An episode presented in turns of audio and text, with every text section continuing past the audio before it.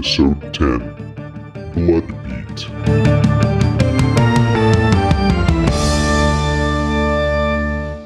episode 10 of Bat and Spider, Charles Forsman, Dale underscore A. Happy 10th episode, Chuck. 10 in the can. Almost in the can. Just like that. We're opening we're we're pouring the contents into the can right now. We're if it's like spinach or raspberry jelly, I don't know. But we're just starting to pour it in. So it's been 10 plus weeks. Does it feel like that? It doesn't feel like that, right? No, it's gone by pretty fast. Yeah. I'm uh I can see how people can rack up podcast episodes, Mm-hmm. you know, pretty quickly. Um once you get into that groove.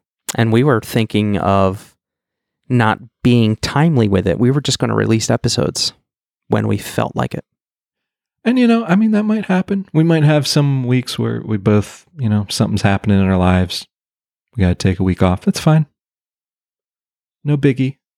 It's just a podcast. But for these 10 eps, Chuck, Yeah. can't take that back. What Mm-mm. we have Mm-mm. in this can so far, might as well make a box out of the, these first 10. The memories we've made, transcribe these onto my tombstone every episode, please. going to be a big tombstone. I plan on having a really large one. Yeah, absolutely. A mausoleum.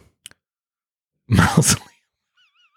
Can we start fundraising for the Bat and Spider Mausoleum Yes. that, so we can fit all of our us, of course, Mhm. will be like at the top, like the the king and king. Yeah. and then all of our families, and then we'll like raffle off tickets for the rest to listeners. Yeah. They could buy their way in. Yeah. Our little crypt cre- creepers. of a little little um speakers just running it, running episodes on repeat. yeah. The yeah, that'll be like the um the Museum of History and Demolition Man with like that recorded English person's voice. We'll get like audiobook guy Simon Vance to just like narrate the legacy of Bat and Spider. Yeah. I just imagine like our like grandkids walking in and just hearing like us say bubes, like right when they like open the door to the ma- mausoleum. Family just walks back out. me, and me, I'm just talking about being uh, 14 years old and just needing so much of it in my life, just nonstop. That's all this podcast is, you know? Yeah. Sickening. Anyway, man, we got a we got a barn burner of an episode today. Oh, yeah. Um we watched Bloodbeat. Um Yeah. This was recommended by listener Tim.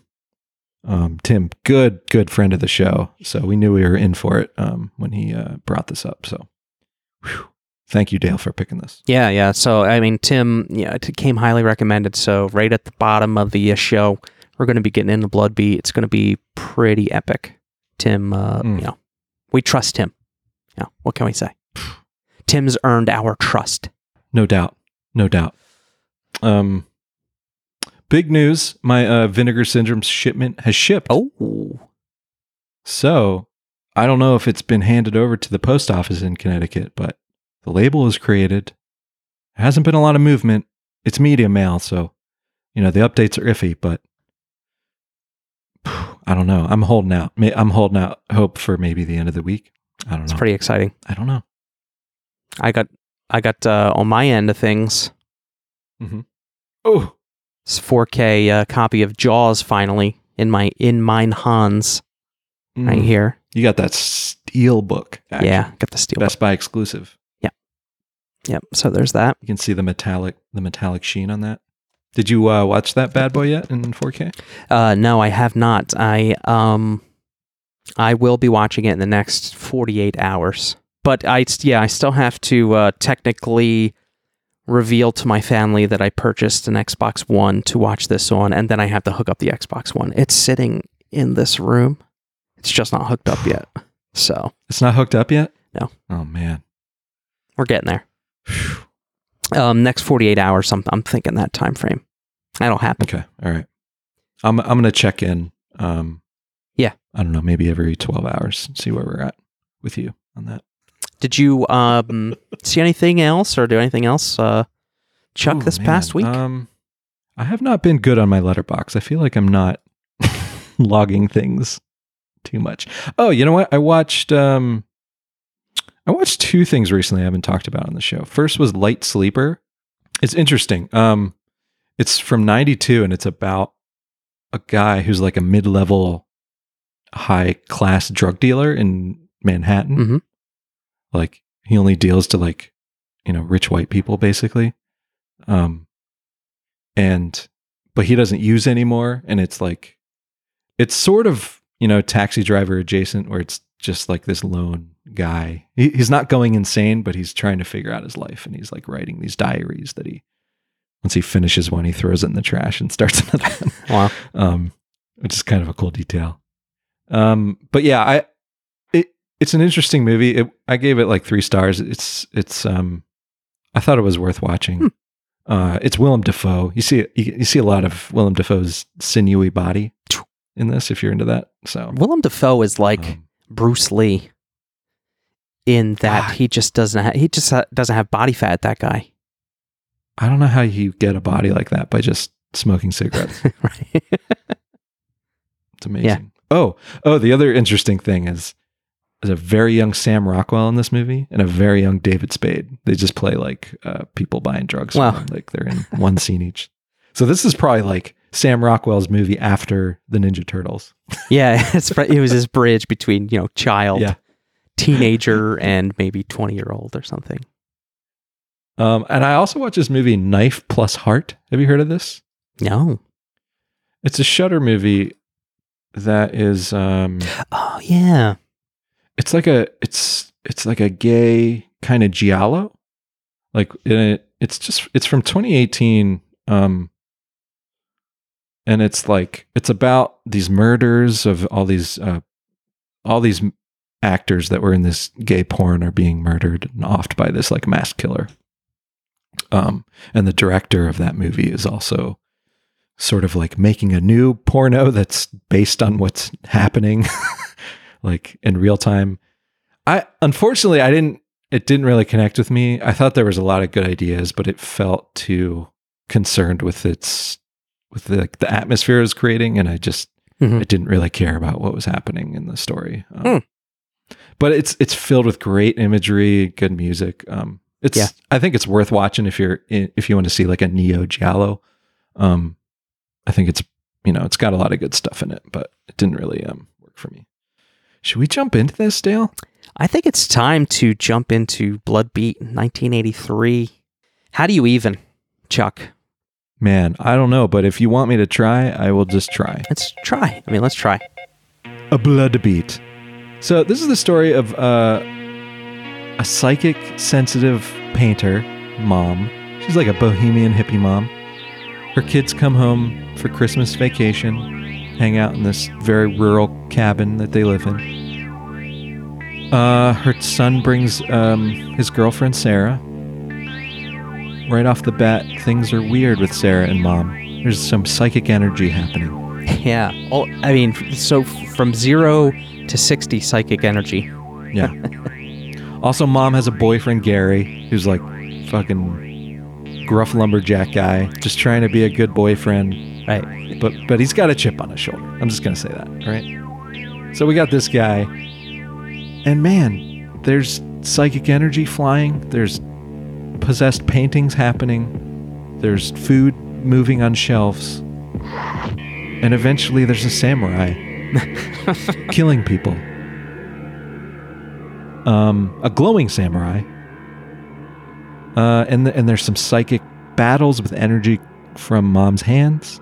Yeah. Uh, fighting the samurai. Um, and it's like I don't even know how to. It's kind. I get. It's kind of a slasher, maybe maybe a little bit of a supernatural slasher, kind of. It, it's cool. Uh, um, but yeah, and it and it as the movie goes on, it gets more and more less concerned with giving a shit about explaining itself, and it's it's almost about just getting a feeling on screen, which mm-hmm yeah good point I'm all there for. Like that is my that's my bread and butter there. um, and man, this you know, and that's the basic thing. That's basically it. There, you know, I, I don't know how else to really describe it. You you kind of just have to experience this one. honest to goodness yeah it's uh Like as as you started to get going, how how are you reacting to this? As I'm interested because because I was like, I think I was on board pretty quickly. Um, I dug it. I I had no idea. Like even reading the synopsis did not Yeah. prepare me for just the absolute craziness within. And I, I mean, it was crazy. It was crazy. I, I I loved it. I loved it. Um, yeah, I, I always I feel like I always say I loved it. I loved it. And then it's it. like a parrot. I loved it. But it's true. Everything you read about the movie to try to make sense of it after. I tried to read about the movie after I watched it Mhm. to try to make sense of it. But guess what? You're not going to it's not going to make sense and everybody tells you nothing yeah, nothing you read is going to make you satisfied about this. Yeah. Uh, it's just the way it is. Um, the mom, in the middle of a Wisconsin farmhouse, a mom paints and has psychic energy, and somehow her and Gary have a thing. Gary's the step Gary. step boyfriend. He's not the father of these children. Um, Gary hunts and and dress field dresses deer. I read that they purchased this deer from a farm. Hmm. Was this did they purchase the dead deer from the farm or did they hunt this deer for the Oh, film? my. And why didn't they hunt a buck? I mean, this looked like a doe, like a six month old doe. Oh yeah, boy, I don't know. Is this are these like That's a good point. I'm only used to whitetail deer in South Jersey, Mm-hmm. but maybe they're like, you know, I know there's like key deer in the Florida Keys who are smaller than regular than whitetails. Maybe these are like Wisconsinonian smaller deer. But Man, I don't know. I mean, I mean. I mean, I don't, I don't know much about hunting and deer, but, but yeah, I mean, like the only ones I see in the Northeast are the whitetails. Um, Yeah. and why isn't it why is it doe season when they film this so they can only sh- Yeah. kill a doe? I don't know, but yeah. By the way, the whole movie takes it's it's Christmas break, yeah, but there's no snow anywhere. Like in Wis- in rural Wisconsin when they shot this, there's no. You don't see people's breaths. It, it, it was yeah, yeah, yeah. there's no breath. I mean, I I assumed in Wisconsin it w- it would be cold. oh yeah, oh yeah, yeah. I think so. Yeah. What and what I couldn't stop thinking about during this movie, like mid movie to the climax. I mean, it, it it's been like 16 hours since these kids got home from Christmas break. It's Like, true. I was physically exhausted thinking about like Sarah, the Poor girl, Sarah. The girlfriend who comes home and immediately detects like psychic stuff. You know what I mean? Let's talk about Sarah because she she's sort of our eyes through this whole, at least through the first half.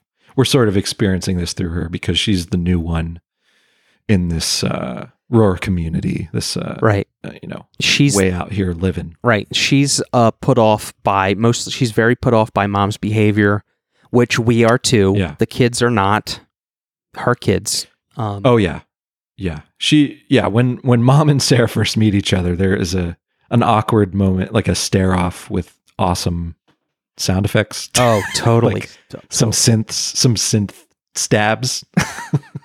There's a lot of good, like, I don't know how to describe it. It sounds like someone hitting like a wire. I don't know, Mhm. making some crazy distorted synth sound. Um, we'll get to the soundtrack later, but Oh, yeah, we should focus on that because that's another cool part of this. Um, but so Sarah, and she's, yeah, she's just overwhelmed. Like, she obviously, she is like, she is already mentally on edge, I think. Probably just like coming to meet her boyfriend's family. Mm-hmm. But she sees that deer in the front yard and happy go lucky Gary. Gary And just scooping out its like- innards.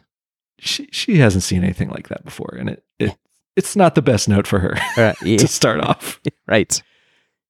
And then she meets mom, and they're like psychically fucking with each other. Like there's interference going on. Yeah. I mean, That's the are. second thing. yeah. t- completely right off the bat, her brain is just hmm battling as soon as she gets out of the car and mom is at the front step. Yeah. They are then- just in And turn. then she's got Ted, horny Ted, trying to get into her pants every living minute.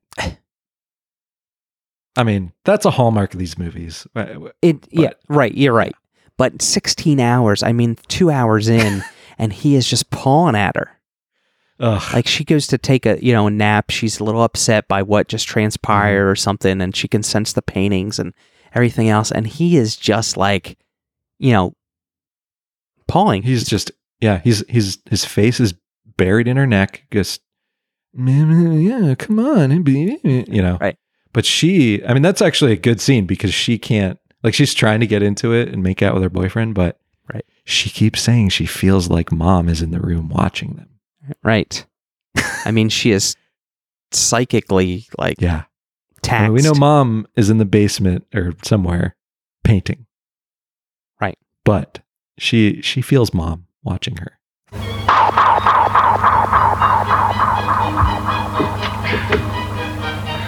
It's like I feel she's in the room right now. In the room with us. Oh, come on, Sarah. She's downstairs in her studio painting.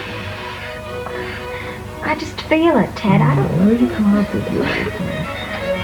and th- it, it what they what I think they try to describe is mom's a little bit of mom is in every painting she paints, so she can like has like a gateway into right. the room where Sarah's- the paintings. de-shirted because Ted just can't stop. And you know, like two two or three of the walls in the room are covered by mom's paintings. Yeah.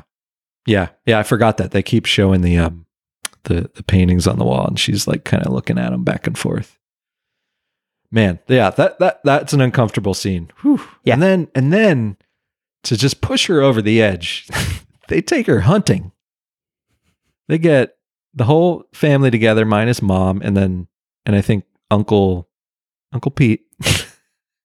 and that yeah, let's bring Sarah along who is clearly distressed by the you know the the field dress deer in I mean, front yard. how excited did did Dolly the the, the daughter get when unc when everybody found out that Uncle Pete uh, Uncle Pete CB'd his way uh, over and said, "I'm coming over and we're going to hunt with the final couple hours of daylight we have." Yeah, That's I mean, everybody was just so excited that they're going to go, yeah. It was like he was Santa Claus. and they were Christmas was early. they were running. I mean, five of them in one group hunting, just Yeah, a group of five people. I I don't. Yeah, when I was go. like 13, I went hunting two or three times. Um, I went through the, whole- you know, I got my like my gun permit so I could shoot a, you know, it was a whole thing Mhm. because my uncle Albert, not Uncle Pete, was a hunter, and I was like, oh, this might be cool to like hang. And I, yeah. Uncle Albert dropped me off and and walked like 500 yards away from me. I was by myself. These are like there's five of them, and they're running through the forest looking for their prey. Yeah, it's like they're a platoon in Vietnam hunting deer. My favorite scene was the uh they get to like some fence. Um, Oh, yeah. which was a little suspect because they're like crossing. They're obviously crossing in in Yeah. or out of somebody's land Oh yeah, I was like, what? This is like not. poach deer. Yeah, there's. This is not. But it's an- this was not here yeah, uh, for yeah. production purposes. This barbed No. wire fence. and it's just a hilarious, awkward shot of all five of them. Very in various different ways getting under this fence. Some of them do a, a fancy tumble. Yeah, Some just crawl. It, it's hilarious. Sarah's like, what are we doing right now? They're like it doused. They're probably all doused in deer urine to to blend in with the their, surroundings. Just like bottles of deer urine back at the barn, and they're just sloshing it all Oh, around. Sarah's just, she's just like She's like, what are we doing? right trying to now? not puke in the Yeah. car. She's just She's like, what's worse, like getting forced to uh, do it with Ted in in his old bedroom, or taking a bath With in his deer urine watching. and going f- hunting with five other people. Did you ever have sex with your mom psychically watching you? Yeah, it's just what mom Fucking does. Ted.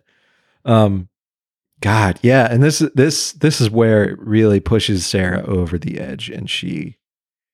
It's it's actually this great scene, this tension builder of like, they show some deer coming in, and everyone is at the ready. All the whole platoon has their guns and bows and arrows out there ready. Um, and but Sarah is just like the music's building. She's looking at them. She's looking at the deer and like you know she's gonna she's gonna ruin it um and I was like rooting for her. I was like, yeah, ruin Yeah, it. please, like, please ruin it before Yeah. one deer gets shot. yeah. Please. You didn't even eat the one that's hanging at the house. I know. Like, can we just deal with that one first? Yeah. Anyway. Um, but it's a pretty great scene. Like the tension builds, Yeah. and she finally she just screams.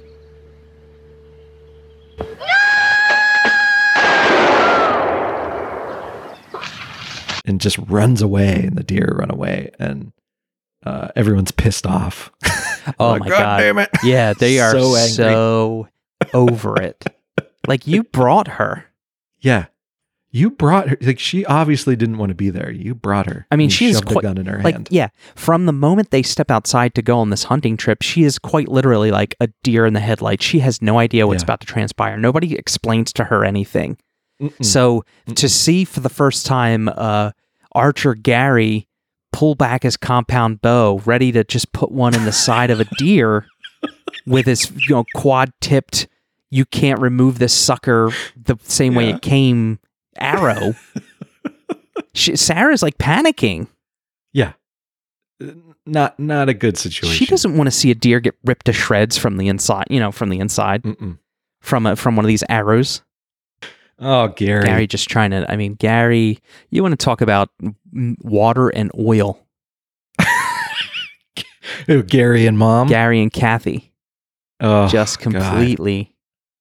So yeah, that's the other that's the other shoe that that needs to drop in this whole situation. Gary and mom are not seeing eye to eye. Um Gary clearly wants to get married. He's having a blast. He loves he it. loves Kathy. loves it, Kathy. loves her kids. Yeah. Just wants wants to make it permanent, you know? Yeah. As, you know, a lot of humans do. Uh but Kathy's not into it. You know, she she's been down this road before. She's you know, Yeah. she, she's been married, obviously. And she's like, you know, you know what, Gary? No. Mm-mm. yeah, she's not Mm-mm. feeling it. No. And you know what? She she she the conversation that they had, they've she's made that known previously. Like this is the same conversation that they've had. Yeah. So nothing's Gary's changed. Gary. Gary's a simple man with simple tastes. Linda Ronstadt hunting, Field dressing, field dressing deer. watching TV with headphones, Man, which is another shocking scene. we're gonna get there. we'll get there. All right. Um, Hero. Gary, my hero. Uh, and yeah, and then they have a fight.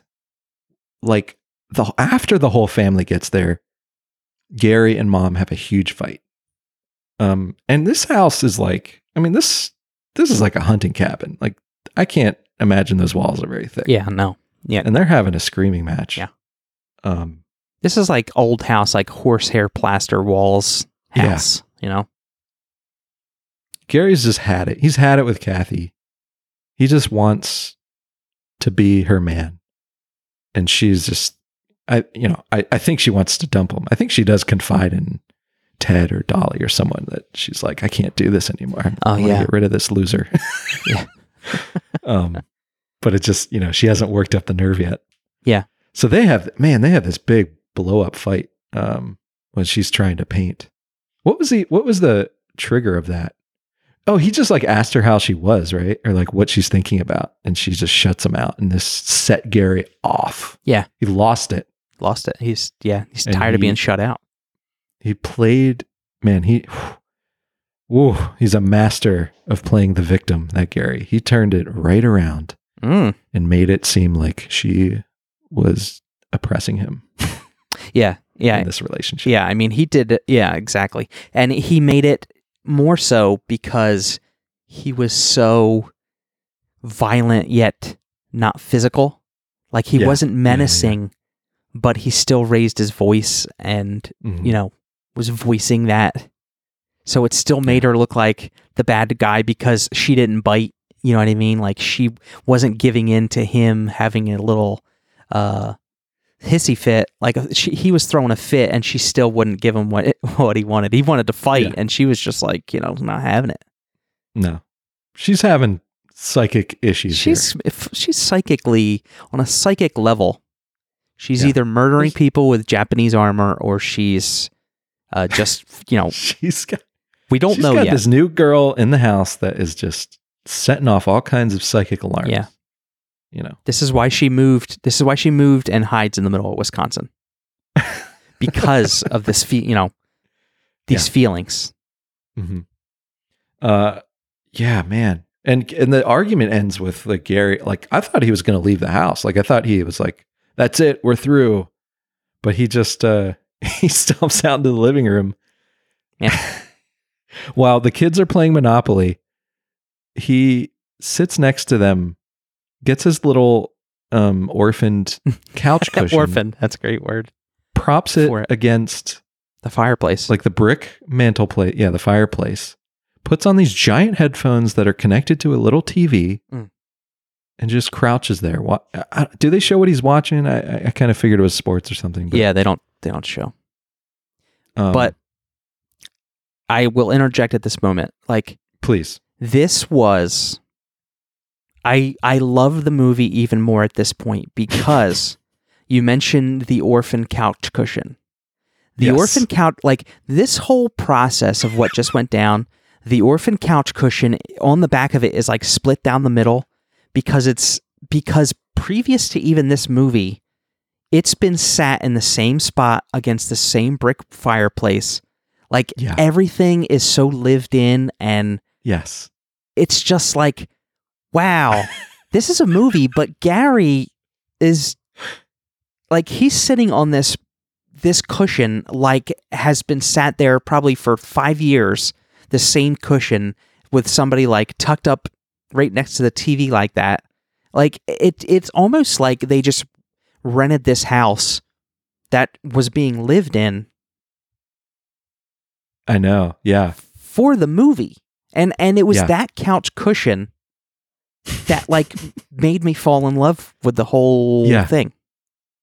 it was like, hey, like this is Gary's. Like maybe it came from his favorite couch that they finally had to throw out, but he found a use to keep his favorite cushion. I know. his favorite couch. It's not be- As- and he's not Yeah. because he, he's not sitting there this one time because his house is full of people now. He sits there every night. You can tell he sits there every night mm-hmm. because the TV's small and the cushion is like one with that brick wall. Yeah. And I could see it being in the situation that that that's why he watches TV with headphones is that I could see Kathy being the sort of woman who doesn't even want a TV in her home. You know, she's like yeah, artsy fartsy bohemian. She probably is like Yeah. But Gary, you know, Gary's uh, she wears that Mexican like we poncho. said, he's a simple guy. Yeah. So it was probably like their their uh, that was the deal. It's like he can watch TV with headphones on Right. on his Yes. weird cushion. to this day, I yearn to have a TV Yeah. with like li- like quality enough headphones to where I'm not waking up the person next to me in bed. You know what I mean? God, yeah. Like I Oh, yeah. can't have my volume on like number three because once the high voices get high, my wife's like, "Oh, what's wrong?" And it's like, Mhm. n- not everything has got to be like this panic just because I'm trying to watch Yeah. TV. And all the while, Gary is hunting with deer with headphones on. He's he's doing fine. Yeah. he's got it figured out. He does. Is what what we're saying. Yeah. No matter how much I hate Gary, I I think I hate him even more because he knows who he is, Yeah, yeah, exa- Yeah. exactly, Chuck. It- and I'm jealous. yeah. You know. Right. What was the? Did the cat have a name? They had a house Oh, cat. I love this cat. I love this cat, Dale. This cat. Another thing. This cat was so natural at being on camera. So this good. cat was like part of this house. Mm-hmm. He was just the It- cat was. I think when yeah, Cat was amazing. The kids are sitting there. I mean, the, when we say kids, they're 20 years old, Yeah. but they're Yeah. sitting on the floor playing Monopoly, and this cat's just laying right next to him, like licking her, like He's- licking itself. yeah. I think it, the cat's even on the board as they're setting oh it up. Oh my god, I love which it. just made me be like, yes, Yeah. this is what a house cat does. You fucking put a square down, that cat is going to lay on it and lick itself, or like, you know, yes, oh, exactly. love this cat. It's amazing. It's an amazing cat. God. Um, and yeah, I think this is about where things really start to amp up. Um, Yeah, my next my next note. I just looked at my notes. Next note: Sarah has a long ass night. no one is watching out for Sarah in this. No, uh, this whole time Sarah is alone in the room, just like trying to rest her head. Ugh. Like kids are playing Monopoly, Gary's watching TV, cat's there laying there. Mom is on the couch, I think. Yeah, I think she comes up from painting and she's just sitting on the couch, but not really talking to anyone. she, she's still fighting a battle that we're not privy to yet. Um, yeah, and this is where some Japanese history makes its way into this rural Illinois story. Um, Sarah, she starts pawing through a chest that's next to the bed. And she opens it and we see like Japanese armor and a sword.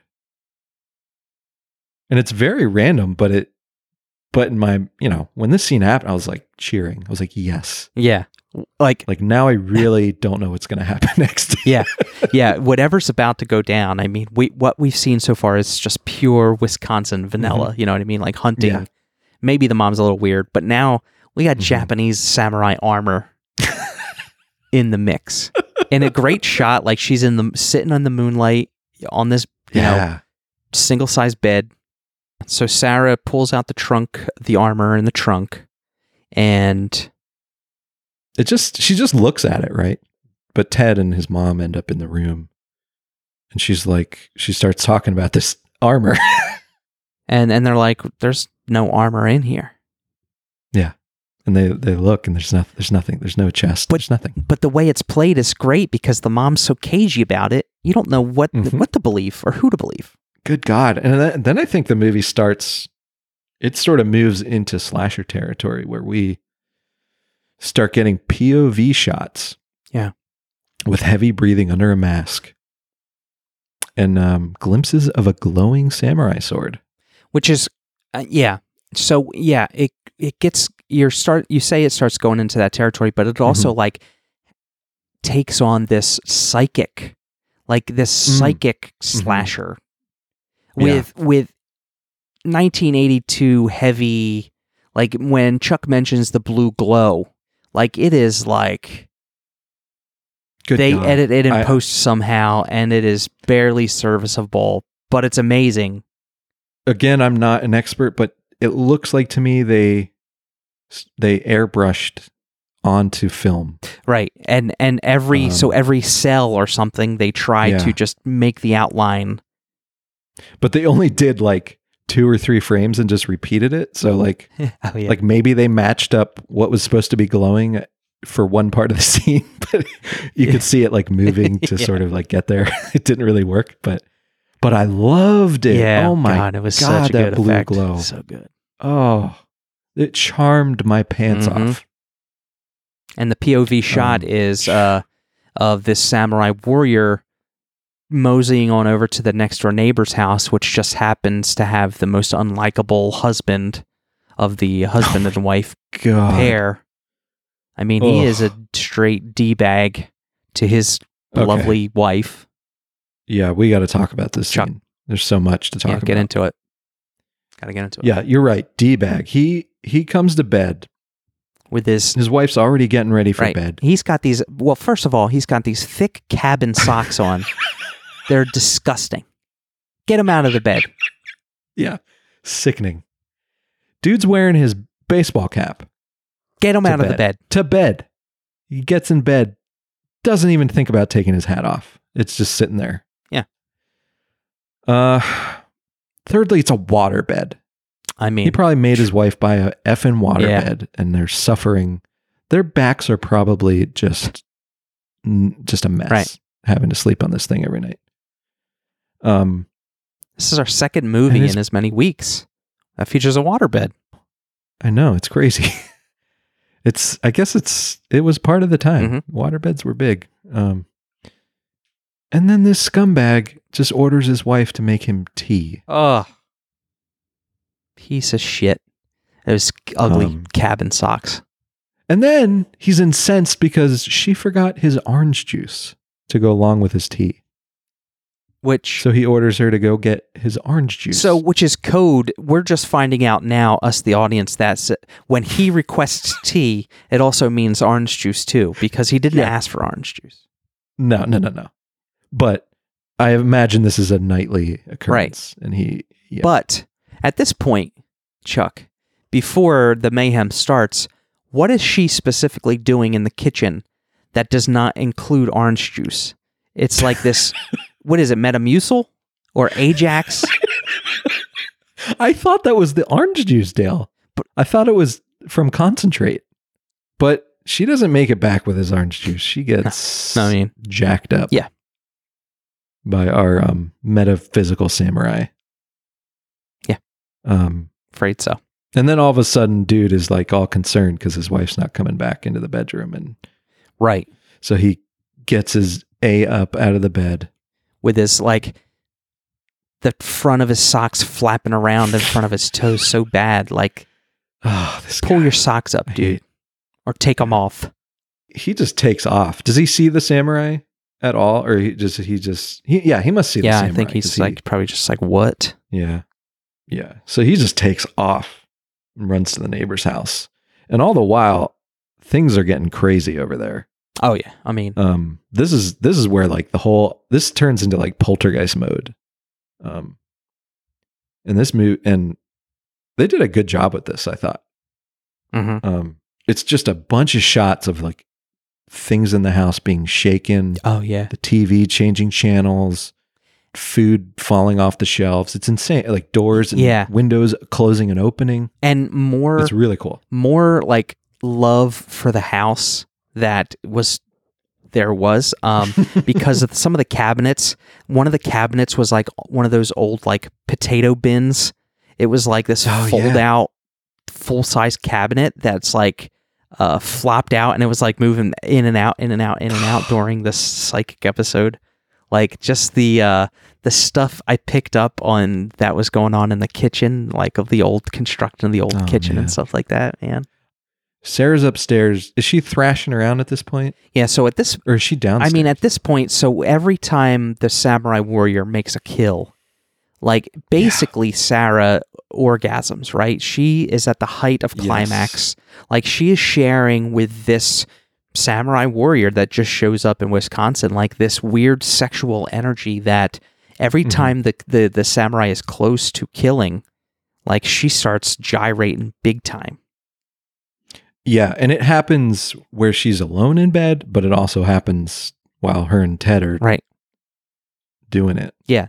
And all of a sudden ted thinks he's adonis like he's uh just Yeah, yeah. god's gift to women because it just so happens that the samurai is k- killing someone at the time that she's on mount, on top of him Little does he know, t- like Ted yeah ted doesn't have fry idiot. half of what she Yeah. needs. You know, and and at the reveal of the the orgasm ming- intermingling with the samurai kills, that was the point where I thought, did do I have like a twin out there who who wrote this movie? like th- like I I was like, yes, this is my thing. this is awesome. It just is. It's just like this is what's happening. Like this is just a part of this world. and Yeah. it's, it it's awesome. And it was more like I, I mentioned Driller Killer earlier, but during this Mhm. time, there's this like weird mix between this awesome synth and this classical music that's oh, like God. like baselining the whole movie practically. There's just always something playing that's just Yeah. contributing to the ambiance. I keep forgetting that it's just one day. Like because it. Yeah. I think because Sarah spends so much time in and out of bed, like I keep thinking, Right. like, oh, it's there's been a few nights here, but because she's just always in there thrashing about. Yeah, right. She, I mean, if she gets up on her feet and comes out for five minutes, it she's got to go Mhm. back immediately because something else Yeah. happens and she's got to go back and yeah lay it's down. too weird out there. It's like rotten luck. Oh, oh, and our our is the cat's name Sam? I don't know why they think the cat's name is Sam. I don't even know if they say that the cat's name, but but during the poltergeist scene, there's a great little quick shot of Sam hiding in the in like a shelf. Oh, really? Like, like in a cupboard. I didn't Yeah. see Sam.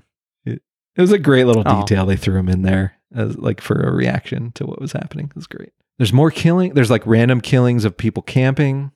Oh yeah, uh, yeah. The glowing sword guy, you know, along with the orgasms.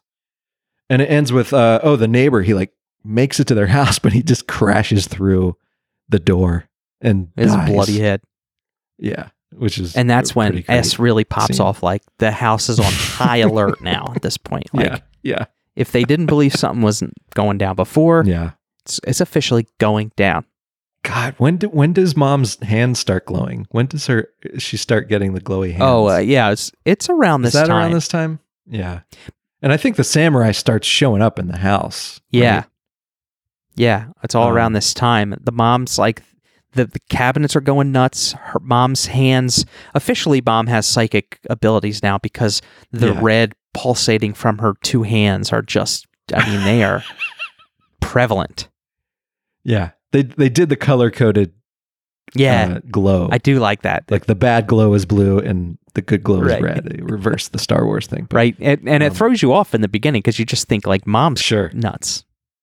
Yeah, for sure. Ted, I think, is sleeping from his wild night of making love, and they just Gary lets the dead body just like rest out on the front lawn for the night because then we pick up again in the morning, and Gary's like uh wants to go to where's he going to take the dead body? I know he's like lovingly strapping the neighbor's body into his flatbed truck. Yeah, he's like making sure he doesn't crush his socked feet. Yeah. Uh, again, no phones, so I guess he was just going to drive to the nearest police station I don't know. right. Yeah. And be like, "Hey, here's another body for you." No, it wasn't the poachers. right. You sure, Gary? Yeah. and uh, and then the truck doesn't work. So off camera, he straps the dead body to a horse. Does he? Yeah, he's like, "Oh, the truck's He not does? working. I'm gonna have to take the horse. Oh Maybe just God. go get ride and get help. Don't take the body Yeah. anywhere." He, ne- he needed to take the body, Right. He needed Yeah. it. And Ted is um like hunting, right? Yeah. What was he doing? Like, did maybe he thought he was going to find the samurai? Oh, kill it? yeah. Maybe he wasn't hunting Something like doe. he was hunting samurai. Maybe. Yeah. Yeah, I don't know. That that was a little weird because he just sort of like leaves the house um with a gun. and then Dolly follows in it, now I want to get the elephant uh, out, out of the way here. Dolly she's wearing leg warmers and no pants. I mean, Um, this is Dolly's wardrobe. you know, l- might be one of the reasons I like this movie, but right. it's it's a small It reason, is a. Cho- I mean, it's is a choice. It is a matter of taste. It's but yeah, interesting choice. I don't know what they, you know, they were probably thinking slasher. We need eye yeah, candy. it was a cool little number, Uh, though. yeah. Um, and yeah, so she's she she goes to find Ted, and then I guess they see the samurai because they they start freaking out and they're hiding behind a tree. And Gary Gary turns his horse around Mm-hmm. and grabs an axe. Does he grab an axe? Yeah. Yeah, he grabs an axe and runs to them. And they're like, it's a funny scene because, like, I guess I don't know if they didn't have the samurai on set or like someone to wear it because they're just like, they're never in the same shot. they're, it's the three of them huddling uh, behind like a stump and then the samurai like coming close. Oh, we didn't mention the cool samurai vision the POV shots, sometimes it was like kind of like predatory, like it was like this red and blue kind of like distorted vision, hmm you know? It was almost like heat vision kind of. And that looked really cool. Um but yeah, so the samurai comes up upon them and Gary gives him a good axing Yeah, and he collapses like Obi-Wan Kenobi. yeah, that's right. It just flump, Yeah. flumps into a pile of samurai Yeah. armor.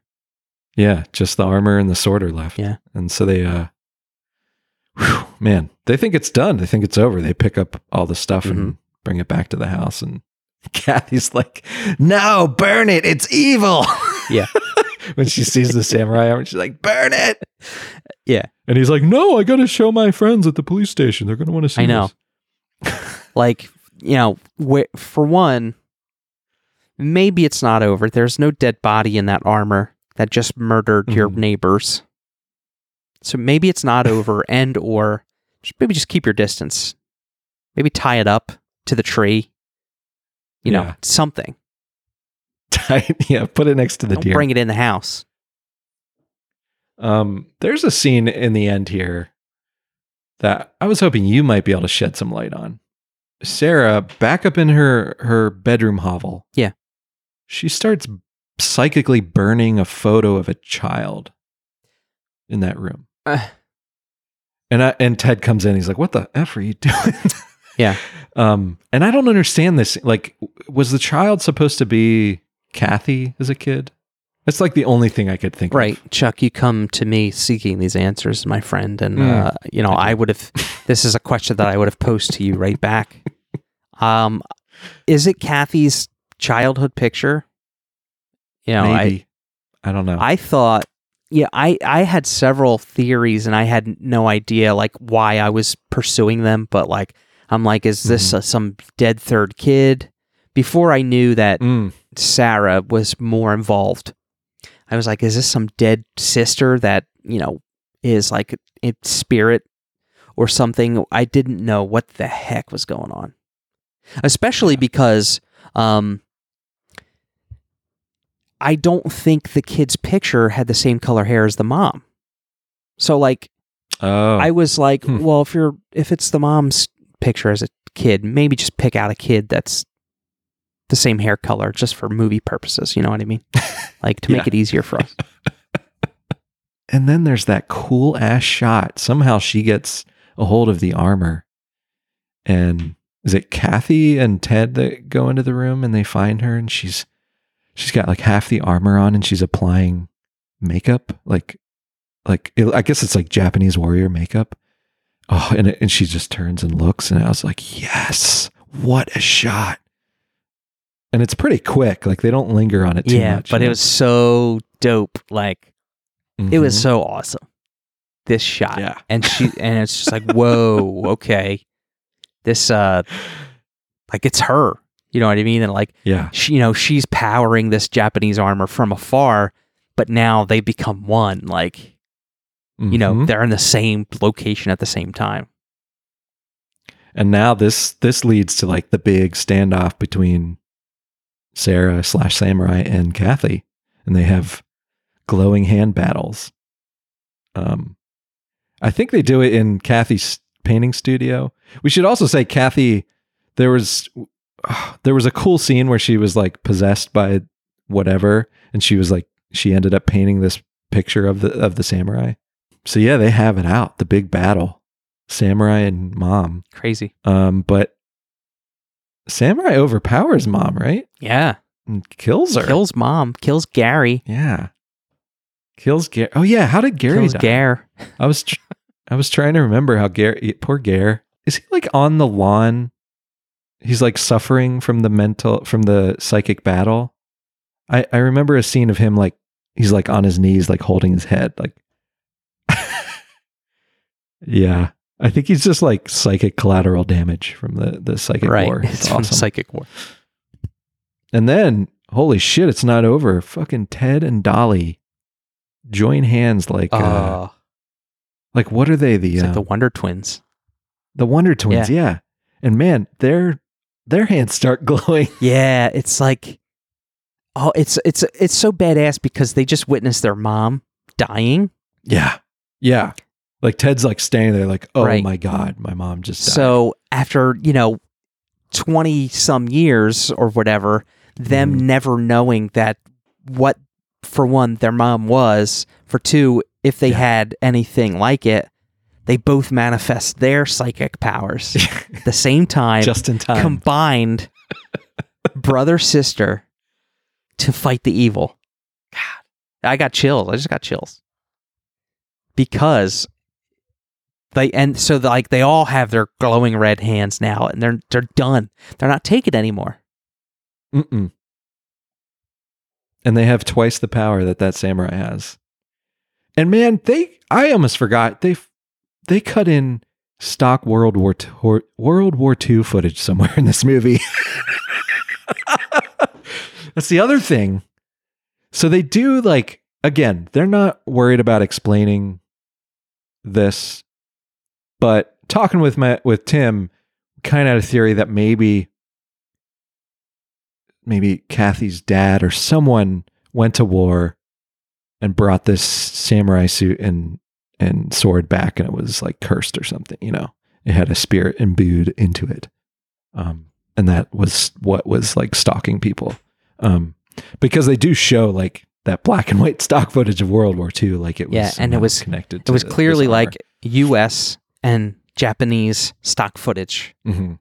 so Yeah. it wasn't just one sided. So there was some like Mm. there's implications there that it was had something to do with the U.S. and Japan during the Yeah. war.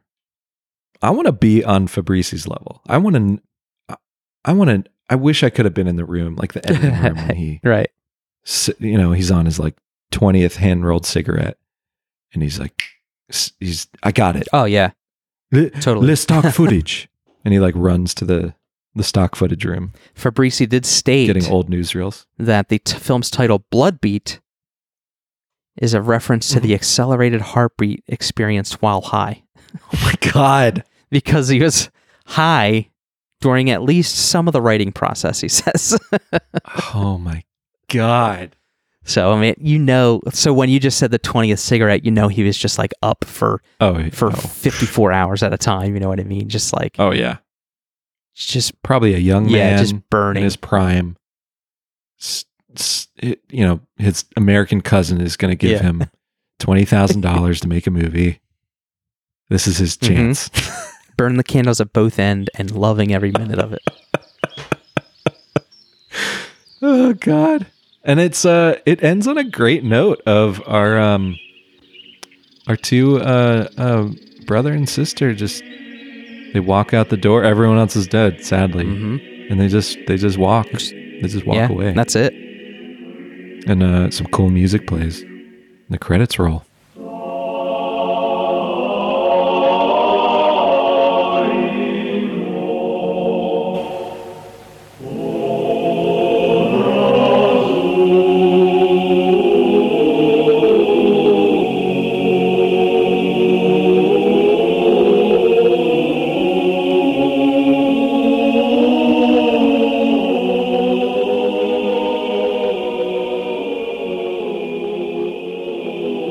Mean, I love this. It was fantastic. It was a great movie. I love this movie. I I, I was thoroughly blown away. Yeah. I um I didn't expect it. I thought I was in for a hum ho slasher. hmm Um but man, this thing just surprised me at every turn. And it didn't Yeah. but but it also like for like how amateurish it was, it also I mean, like we said, it wasn't explaining everything. Like it didn't make me feel like an idiot. Like it was just like, we're just gonna hand you Yeah. this cool set of circumstances and let you experience it. And Yeah, not, exactly. not yeah, not hit you over the head Right. with anything, but just sort of be bear witness. And and it was and it was also like bear witness to the ambition, right? I mean, because they did what they could with the budget they could. They told the story they could with the time allotted. You know, I'm sure Mhm. there might have been a lot more that Fabrice and crew would have loved to do, but this is what they Mhm. did. And it was Yeah. just ambitious as hell. Like the whole inclusion of the whole psychic and not just, I know. you know, just mom being uneasy in the beginning, but it was like the whole movie was based on just psychic abilities, right? It just turned out to be Yes. like more um fluid and and like for film like I usually like get really bored with psychic stuff in movies, Mhm. but in this it was so purely done and without question right and no there was no like psychologist on hand explaining Yes. what they think was Right. going on. Like it was just happening and it was just a simple like good versus evil psychic energy battle and I was like, yeah, that's all this needs Yeah. to be. yeah exactly just enjoy it and i mean even down Yeah. to the fact that it was just red graphics and blue graphics around the Mhm. hands it wasn't like mom's nose and ears started bleeding and her head was Mhm. vibrating it was just like guess what she's got red fucking powers coming out of her hands and and sarah's got blue powers coming out of her hands Imagine those actors on set like Fabrici's trying to explain what he's going to do in Yeah. post to the film, you know, and they're just pretending yeah that their hands it's are glowing, you 1982 know? yeah. It's like, good Lord. That was Bloodbeat 1982 on the hot recommendations of one uh, Timo Thief, friend of the show. Thank you, Tim. Thank you, Tim. We we owe you one. We'll be sending you a basket of uh, bat and spider cookies. But people can send us things, right, Dale? People can send us things, Chuck. They can send us emails. They can send us voicemails. They can send us voice memos. Uh, we have an Hmm. email address, batandspiderpod at gmail.com. We have a phone number, 315 544 0966. We have a couple voicemails this week, Chuck. We have a couple other things. Bat and Spider. Hey guys, it's Corey. Um, this is my call about Tales from the Crypt and the Crypt Keeper's Coffin episodes. Just gonna send you guys some photos of a Tales from the Crypt official archives book that came out that has like a history of EC Comics and a TV series. I'm not sure the availability of it. I want to say it was a bargain book for a long time. It's a really cool hardback. It even has some nice uh, reproduction of the old paper for the comics in there. But Dale, you are correct on your thoughts on the um, intro being miniature.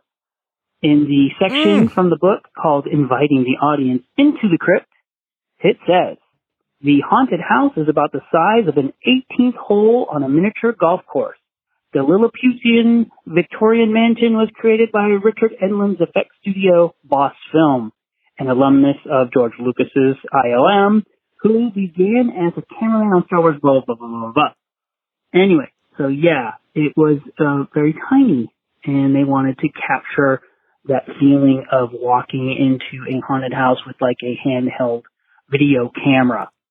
So, and they, um, anyway, lots of great, cool tidbits and facts and things about the crypt keeper and little diagrams of how the puppet works and all sorts of cool stuff.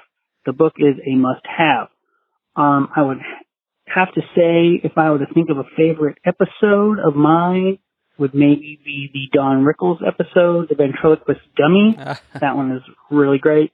Um, Lower Berth, which is a really great one too. You may remember it takes place in a freak show. There's a mummy, Enoch, the Two-Face Boy. Really great stuff. Uh, there's so many great episodes. I'm really stoked you guys are covering these in depth. Um, so great. Yeah, that's it for today, guys. I will probably be calling again. Thanks again. Bye. Oh, Corey, listener Corey, thank you so much for calling in. Um, yeah, and that that book, that's going to be a mission. I feel like for us to get that book. Corey, I think we, it's funny, we just talked about uh, it on the most recent Tales from the Crypt episode, and I spoke to it, and uh, we're playing your voicemail after I spoke about it. But yes, uh, so Yeah. thank you for those pictures. That's pretty dope. And that little bit of trivia. If you guys out there ever come across that book, let Bat and Spider know because we are on the hunt. On the hunt, we're we're hot and ready. And actually, Dale, I'm going to pause this because Corey is the one who sent us our very first physical package. What? and he he did a he did a cool little uh, rendition of, of our name, Bat and Spider, Amazing. on this um this Scotch bubble mailer. Um, I'm gonna open this live on the air. See what we got here. Corey's envelope art. That was pretty dope, Corey. Chuck is opening this bubble mailer as we speak. He just got out some sort of letter opener or scissors. Scissors. Gonna cut this thing Scissors. open. There you go. Let's give it a smell. Oh, I know what it is by the smell. Yes, Chuck. Yes. Ooh, it's a big old stack of comic books. All right. Holy moly. So what do we got here? Oh my gosh. Got some Magnus Robot Fighter, Ooh. Gold, Key, Comics. Dr. Spektor. Ah. Some Boris Karloff um Tales of Mystery in here, of course. We talked There's about covers. that on an earlier episode. Hmm. Good gravy. Oh man, Red Circle Comics Group, which is um I think it was an Archie Comics offshoot where they did um some superheroes but also some horror comics. This is one's called Sorcery. And geez, there's it's My thick. God, it's thick. It's one of these beautiful bundles where there's like six issues in one plastic bag. Oh, an issue issue number two of Fear, Ooh. um, an old Marvel comic anthology. It's super thick. It's probably like a hundred issue special. Jesus. That's probably got some dope old reprints in it. Um, my God. Oh, we got some coverless stuff. Gotta love the coverless stuff because these were like, you know, the old Yeah. newspaper men would ma- rip the covers off some, mail them in to get credit back for unsold Mm. comics. But sometimes lucky kids got their hands Right. on the, uh, the guts. Still perfectly readable. Just like old Dale underscore A and the Spin magazines from Camelot Music. oh God, yeah. F yeah. Attack of the Flying Gorillas is the first story in this one. This looks like a a DC anthology title. Um, holy moly, Corey, this is awesome. It's another pack of coverless stuff. Uh, this is a House of Mystery issue. wow. Man. Oh, and um, more Boris Karloff. Oh, and this this is Marra's Women. This is a mini comic that I think Corey Wow. put together. Um, all, but this is um, it's a zine based on one of my favorite cartoonists, Benjamin. Whoa. Um, Amwat fame. so it's like uh, yeah, Amwat. If you haven't read Amwat, get on that. It's spectacular. If you listen to this show, you will probably love yeah, Amwat. it's amazing. almost guaranteed. One man war on terror, I think, is the Yeah. and that doesn't even begin to describe what Benjamin Marra gets across on a page. Yeah. It- it's yeah, that guy's it's phenomenal. it's exploitation, but some of the funniest laugh Yeah. out loud comics I've ever read in my life. I don't know how he does it. Yeah, so this looks like a just cool zine of his art. Uh, looks like maybe sketchbook stuff um, that Corey put together, Whoa, and he sent us two copies. So I'll forward one on to that's you. so Dale. cool. Um, man, thank you so much for the pack of comics. Oh, and there's a note. I got to read this. Sorry, Chuck and Dale. Thanks for for the entertaining podcast. Keep them coming. Enclosed are some old reader copies of some old horror mags I had lying around. I also put in two copies of my art scene, Mars Women. Have a great summer, and I hope to see y'all at the next Heroes Con. Corey, yes, um, very much looking forward to Heroes Con 2021. Hopefully, the world is in better shape and we Yeah. can celebrate um, again at Heroes Con someday. That should be maybe that should be our uh, our listener meetup Oh wow, that's a great next next summer at Heroes Con. That would be idea. great. Well, I'll be vaccinated. You imagine? yeah, facts. Yeah, we can rent some VFW basement Oh God, or like a church basement. Put up pictures of Bela Lugosi and Boris Karloff. We could go in like yeah, they'd let us in beforehand so we could set up. Yeah. Blood red punch. We could set up the projector, or like at least just put our iPad up on uh, you know on a table so we could play something. Corey, that's uh, you're very Uh. very kind. That's amazing of you to do that. Thank you for sending us that that bundle of goodies. That was really really sweet of you. Yeah. We got another voicemail here, Chuck. Let me uh, fire it up. I think it's Bloodbeat related. Guys, uh, Lucas from Oregon.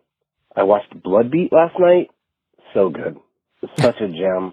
I, it made me so happy. I, uh, even without the samurai stuff, boy, the hunting scene was amazing. I could watch a whole movie of just that family hanging out and the weird brother and the happy dad. Oh, so good. And video violence I watched last week. Guys, I can't thank you enough. The show's making me so happy. I, uh, I have a couple recommendations of my own. If you're interested, uh, the 1989, uh, The Intruder, if you haven't seen, uh, directed by Scott Spiegel, who was like the co-writer of, uh, Evil Dead 2, and Bruce Campbell and Sam Raimi even play parts in this. Um, and it's a horror movie that's set in a grocery store after hours. And it's the best. It's one of my favorite genres is, hey, we have a setting. Let's uh, make a movie there. Awesome. Mhm. Uh, the other one is um, The Visitor from 1979. You could tell the producers said, "Hey, Star Wars is popular and Exorcist is popular. Let's put them together."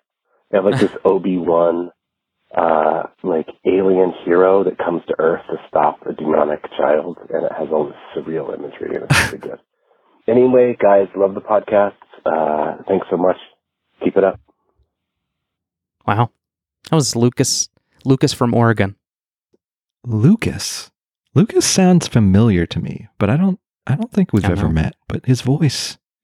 But maybe I used to do a lot of conventions. Maybe I met Lucas in uh, another Check- time. What a great, what a great voice. Oh, I just got um note from the intern. Lucas sounds like a friend.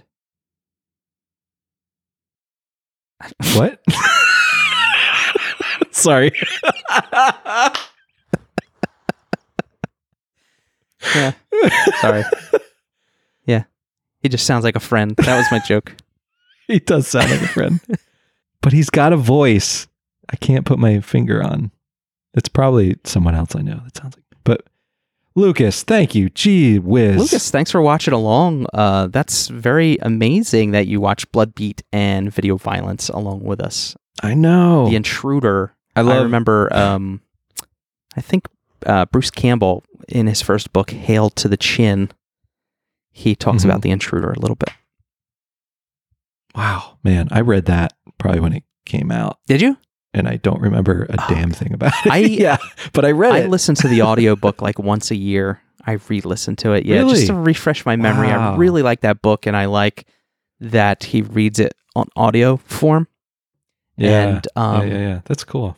When his no, if chins could kill is the first book. I apologize, and Hail Yeah. to the Chin is Okay. his second book, and um, he was like on a book tour for uh, uh, you know autographs and stuff. So um, Mm-hmm. I was living in Jersey at the time, and he was at the um, Barnes and Noble in Philadelphia.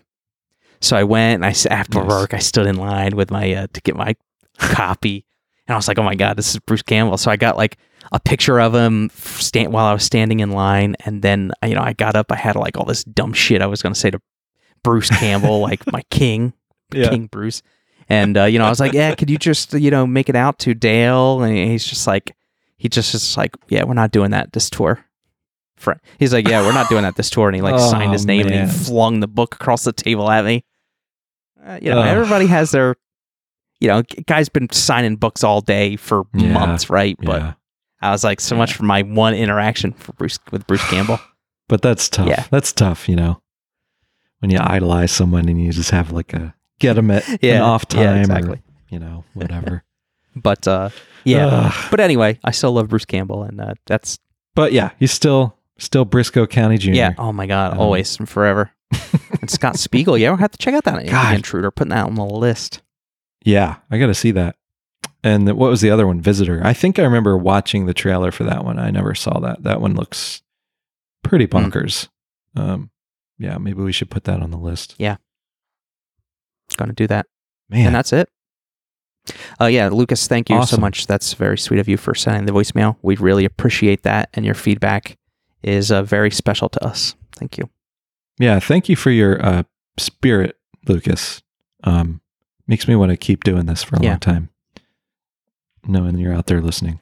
Um, and in other news, I this is this was not I paid for this, um, but there's a cartoonist um, named Tim Goodyear, who's uh, I think he's he's from Portland, Oregon, and he just put out a new zine that is um, his reviews of all the Maniac Maniac cop movies. Check out that Um, zine. I love it. Sorry, I don't know if you can see this. Yeah. Um. So it's oh the cover is is his Maniac review, and then the inside is all is Maniac Cop one, two, and three. So he does like he'll do drawings of like the posters and other scenes, and then he'll write you know hand letter his like little review and like who made the movie and stuff. Um. And if I mean if you like this sort of thing, Tim put out a whole huge book of this stuff. Um. Really? Uh, yeah, it's. I'm trying to get the title up because I. I thought I had it up here. Dang it! Oh yeah, um, it's called Video Tonfa, T O N F A, um, by Tim Goodyear, and it it came out a couple of years ago, but it's 608 pages, and it's all reviews of of the movies we Whoa, watch. that's amazing. yeah, it's it's a really cool book. Um, and and Tim's also like a small publisher. He runs Teenage Dinosaur, which has been around for years and years. Um, just publishing mini comics by cool people. Um, but yeah, uh, Floating World Comics put out Video Tonfa, and it's still for sale on their site. And I would Oh highly god, I recommend love it. you. I'm looking uh, at it now. You get it. Yeah. Illage video. Yeah, I have a. Yeah, I have a. Uh, I also got a shirt. See, I, I would recommend following Tim on Instagram because he dropped like this zine was just like he put up a post on Instagram like, "Hey, send me two dollars by PayPal and I'll send you this," Mhm. you know. And I also got uh, a hand drawn Sylvester Stallone Cobra shirt that he printed, What? which is a prized possession of mine. Um, yeah, Tim's a cool guy, and yeah, you should check out his stuff. Every 30 seconds, there's a robbery. A violent crime. The United Is there a way we can watch Cobra for this? Cobra's kind of a slasher. just happens to uh, have somebody on the slasher's tail the entire Yeah. time. It's a it's it is a Hollywood movie though, so it would be but whatever. Whatever. I think if we angle, we if we make a good enough angle, Chuck, it's our We It's can do our what show. you want. Yeah. Sure. Yeah. Um yeah, that's it for my mailbag. Um man, what a show. Chuck. What a show. Psh. Um, yeah, so yeah, everybody, thank you. Uh, batandspiderpod at gmail.com. We have that email. Uh, we already, we have a phone number 315 544 0966, and you can get in on the action as well. Yeah. Um, but anyway, that was 10th, 10th episode down, Chuck, of Bat and Spider. Oh. I got to pick uh what we're going to watch number 11th. I almost forgot. So Yeah, so I am doing a little um let's say a little I don't know if this is a tit for tat, but our our friends over at 70 millimeter, their next show is on that summer blockbuster classic Jaws from 1975. Favorite movie of Hmm. mine. Love Jaws to death. So, in that spirit, I'm picking a movie that was probably created in the wake of Jaws to cash in on that Mhm. killer sea animal energy. I want to watch 1977's Orca, the killer whale. What do you think of that, Dale? Wow. Yes. I am in. I've never seen Orca. I remember I remember seeing the box like probably in the video store. Yeah. Um and I was just like, "Eh, it's a Jaws ripoff. Who cares?" But who knows? Who knows? As we know in this show, who the hell knows? I've seen I've seen Orca. It's been many, many, many years since seeing Orca, Mm. but uh, I mean, I'm not gonna watch. I'm not not gonna watch Orca. Uh, nah. Listen to this cast though. Richard Harris, hmm Charlotte Rampling, Bo Derek, Robert Carradine. You got one of the Carradine brothers in here? Say, Unbelievable. Phew. I'm excited. does it say which Orca is uh played the titular killer Who plays whale? Orca? I don't know. Oh, maybe it's Peter Hooten. Ah, Peter Hooten the whale. Nice. So yeah, next episode, Orca. Take that, seventy millimeter. And if you want to watch along, it's like it's streaming. You can rent it any anywhere you rent movies. This one's going to be easy to find. Um, so yeah, a couple bucks, you'll be able to watch it. It goes without saying, we love Jaws here at Bad Spider. Absolutely. We love Jaws. Oh, Oh, I big love time. that damn movie. Phew, All the love. I love it. Yeah. I love it. I love it. Jaws is, you know,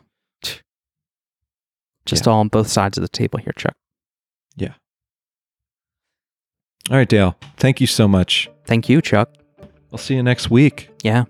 Um, I'm going to miss you, but Yeah. it's never too long. Chuck, I'm gonna miss you too. That I can't wait. Um, I wish you well. you two, man, stay sane, okay?